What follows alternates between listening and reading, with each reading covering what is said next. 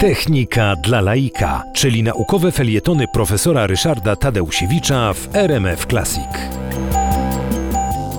Termowizja, czyli oglądanie ciała pacjenta, ciała człowieka poprzez pryzmat promieniowania podczerwonego i emisji związanej z ciepłem wytwarzanym w samym organizmie, to technika wbrew pozorom bardzo stara.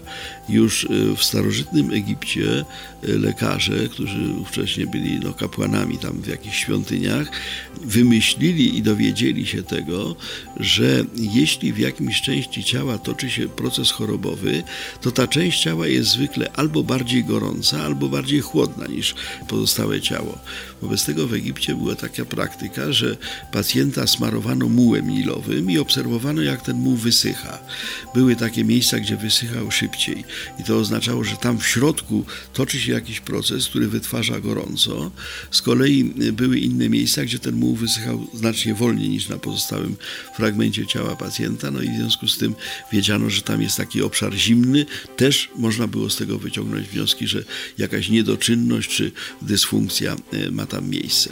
E, oczywiście w chwili obecnej pacjenta mułem nilowym się nie oblepia, no bo nie mamy akurat e, na podorędziu duże ilości tego mułu. Natomiast elektronika wytworzyła kamery, które podobnie jak aparaty fotograficzne są w stanie robić zdjęcia, a nawet filmować. Natomiast one to robią w zakresie promieniowania, które dla naszego oka jest niewidzialne, a którego źródłem jest każde nagrzane ciało, czyli tak zwanej podczerwieni. Podczerwień to taki sposób emisji, że im dany narząd, czy dany fragment ciała, czy, czy dany obiekt w ogólnym przypadku jest gorętszy, tym po pierwsze silniejsze promieniowanie wysyła, ale ponadto to promieniowanie wtedy ma krótszą długość fali, można to wykryć. W związku z tym y, dosyć dawno już zaczęto budować kamery termowizyjne.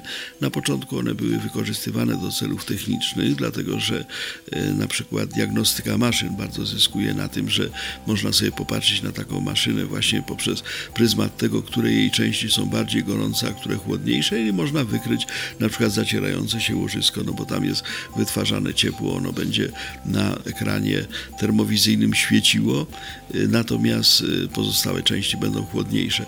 Y, to samo dotyczy na przykład izolacji budynków, można zobaczyć, którędy nam ucieka ciepło z budynku, wystarczy taką kamerę termowizyjną skierować, miejsca chłodniejsze i cieplejsze są widoczne, a cieplejsze to te, którędy nam z naszych mieszkań y, ucieka ciepło na zewnątrz.